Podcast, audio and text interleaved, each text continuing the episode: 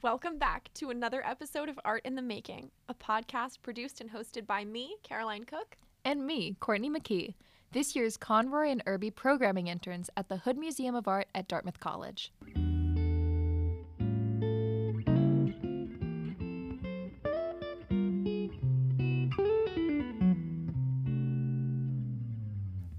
This podcast is about how art's made. We'll be tracing the history of different materials used in the creation of art through the ages, and we'll highlight pieces in the Hood's collection that you can see for yourself. Last time we looked at metalwork, which is a medium that can be hard to conceptualize Yeah. in terms of how exactly it goes from raw material to finished object. Now that we've looked at stone and metal, two foundational media for literally millennia of art, Yeah. we can move on to something a little more colorful. That's right.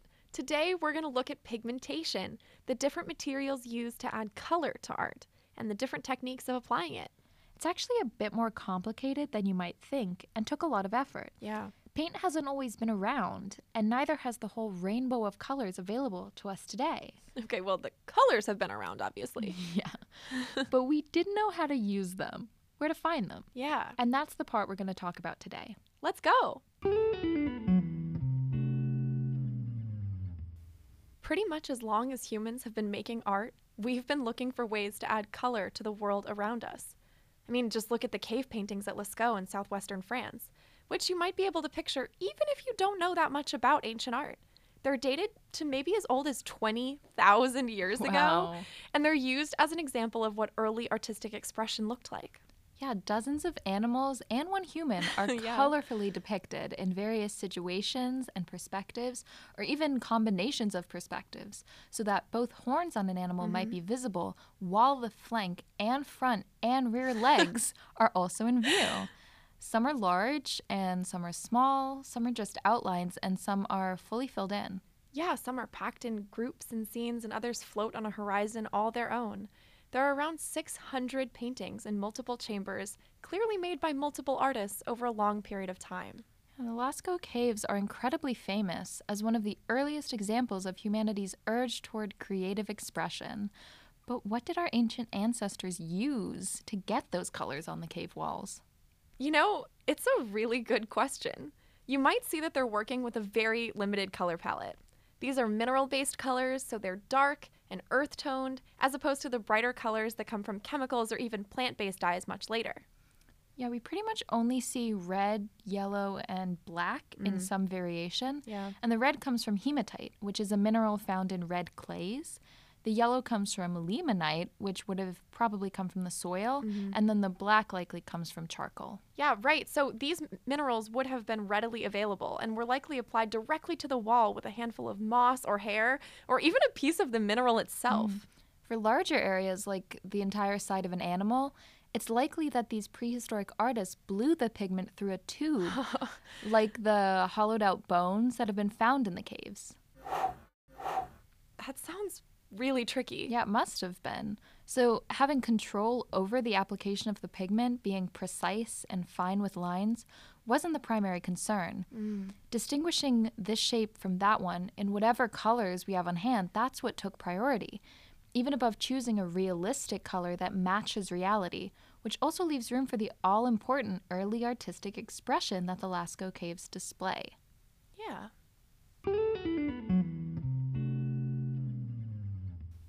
So, from the earth tone pigments that we could derive from surrounding materials, we soon discovered processes that opened up more of the color wheel, furthering the possibilities of artistic expression. Around 3000 BCE, ancient Egyptians heated together quartz sand, a copper compound which could have come either from copper ore or scraps of bronze, hmm. and some alkali, which was either sourced from natron, a compound found in dried up salty lake beds, or from the ashes of salt tolerant plants.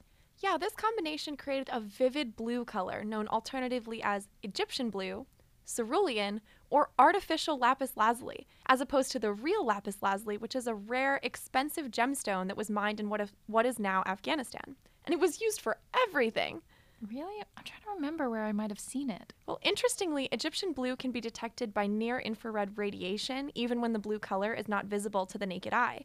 So it was this technique that allowed researchers to discover that the controversial Elgin marbles housed in the British Museum in London that once decorated the Parthenon in the Athenian Acropolis were originally painted with pigments like Egyptian blue instead of left white as we previously thought.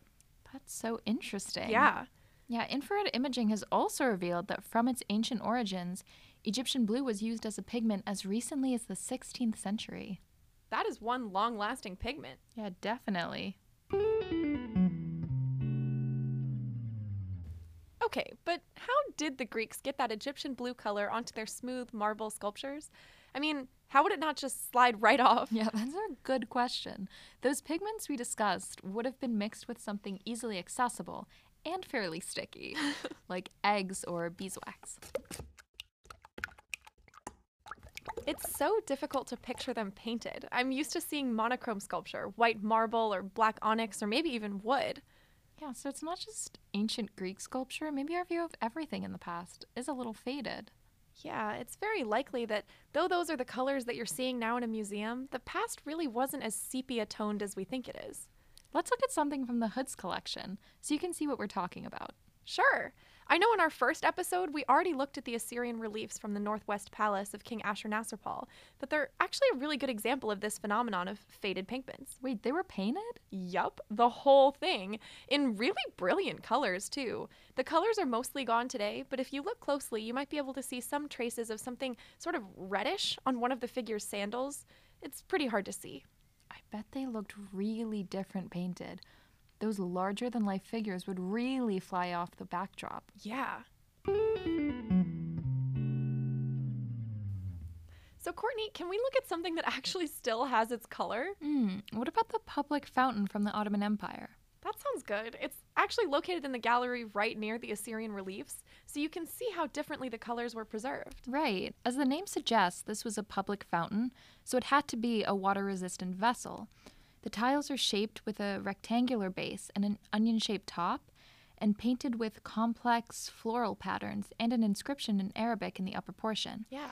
These are glazed ceramic tiles, a process that seals in those bright colors of green, teal, red, and navy blue. I think it's amazing how much detail is still legible, like the incredibly intricate floral designs that are mixed in with the text. I totally agree. It must have taken so much planning and precision to make one continuous design span all these separate tiles. I mean, you barely notice the breaks between the individual tiles. This piece is about six feet tall and three feet wide, so it's really not small, but the level of detail on each of these tiles, I mean, it's almost distinguishable by brushstroke. Yeah. Some of the lines are so narrow, tracing a leaf or a flower petal or another decoration. I mean, there's no way that it's more than one brush wide. This piece is probably from around 1600, though we're not exactly sure. Right. That might sound pretty old, but it's a long time after the Parthenon. yeah. So, what we're seeing is that the longer pigmentation techniques are around, the more precise they get. Right. It's also interesting that these are the same colors that were popular throughout all these different cultures. Yeah, and after a while, techniques and materials spread. The Ottoman Empire was extensive enough that they could trade for top of the line art materials. And once again, we see that among pigments, top of the line just meant blue for a really long time. This is still a relatively limited color palette by mostly cool tones. That was probably by choice, since by this time pigmentation had advanced enough that most colors were replicable. But this precision that we're seeing here is the most important suggestion of advancement. When we look at later techniques like paint, which we'll cover in another episode, we'll see how the kinds of runny or sticky things you mix with the pigment change what you can do with it.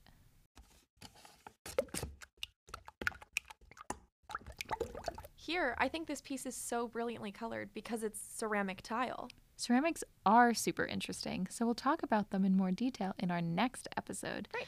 This multi step process that seals in all those beautiful colors in a glass like shell is tricky to learn, but definitely worth the time. I'm so excited to talk more about ceramics, and this piece especially. I mean, it's really mesmerizing, mm-hmm. and I mm-hmm. stop and study it every time I visit the hood.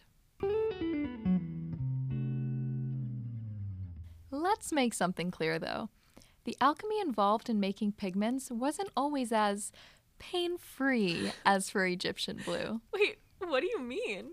Well, while the only things used for Egyptian blue were chemicals and plants, the process to make a dye called Tyrian purple involved the crushing of a kind of marine snail called Bolinus brandaris, Oh my gosh. also known as the purple dye murex or the spiny dye murex. When the Bolinus brandaris is attacked, it releases a defensive mucus from its endocrine glands, which turns purple when exposed to the air. This mucus was used as a dye. The mauve colored pigment was discovered in Phoenicia around 1500 BCE and was used until 1453 CE. At first, they would squeeze the snails one by one to release a few drops of pigment, but because this was so incredibly time consuming, they soon discovered that they could crush the snails by the thousands. which came in handy because incredibly, it took 10,000 of these snails to produce one gram of dye. Because of this, the pigment was very expensive and thus exclusive to those who could afford it, like nobles and the clergy. In ancient Rome, this was taken even further. Purple could only be worn by those with royal blood. For hmm. these reasons, purple came to be associated with royalty and riches. Nowadays, purple isn't made by crushing sea creatures. Oh don't worry. Most or all of the purples you see are likely from a synthetic dye. There's actually a really interesting story to how a synthetic purple dye was first discovered. At the risk of this just being a chemistry lesson, I'll encourage you to look it up if you're interested. Probably a good idea. An example of the purple dye in use is found in the Vienna Genesis, currently housed in the Austrian National Library. It's one of the oldest surviving illustrated manuscripts in existence today.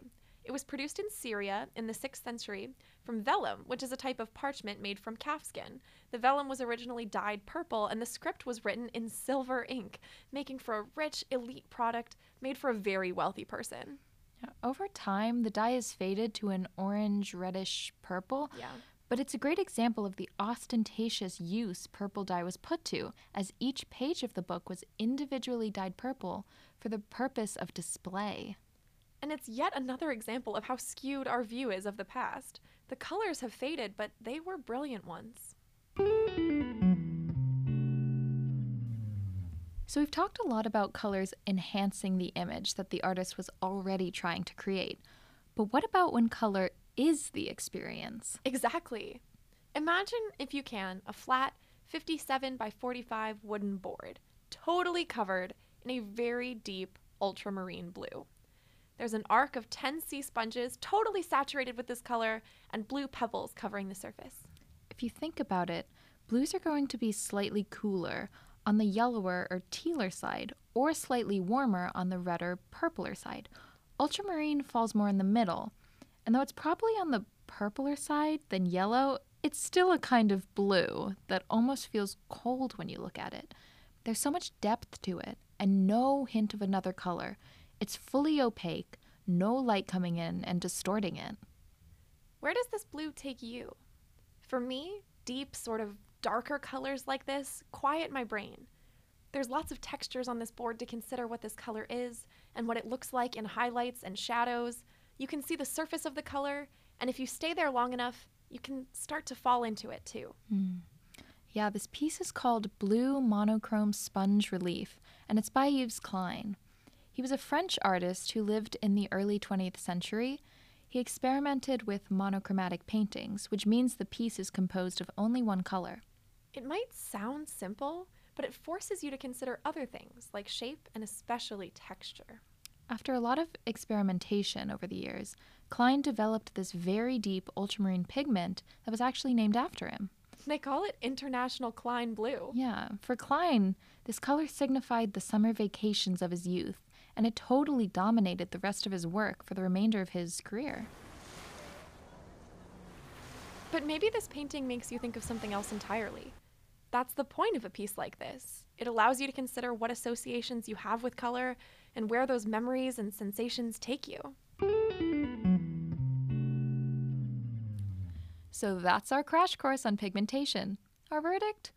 We may be taking that rainbow of colorful paints in an art classroom for granted. Yeah, if you've ever mixed paints as a kid and been able to produce any color you could think of, well, now you know just how long it took to make that rainbow available at your fingertips. And now you know some of the places that those colors come from. Yeah, I mean, I definitely didn't think we'd be talking about snails today. You mean Bolinus brandaris? Right, that's what I said snails. Join us next time as we look at the evolution of ceramics, what they are, how they're made, and why they've had such significance for so many different cultures. I'm excited. Me too. See you then. Bye.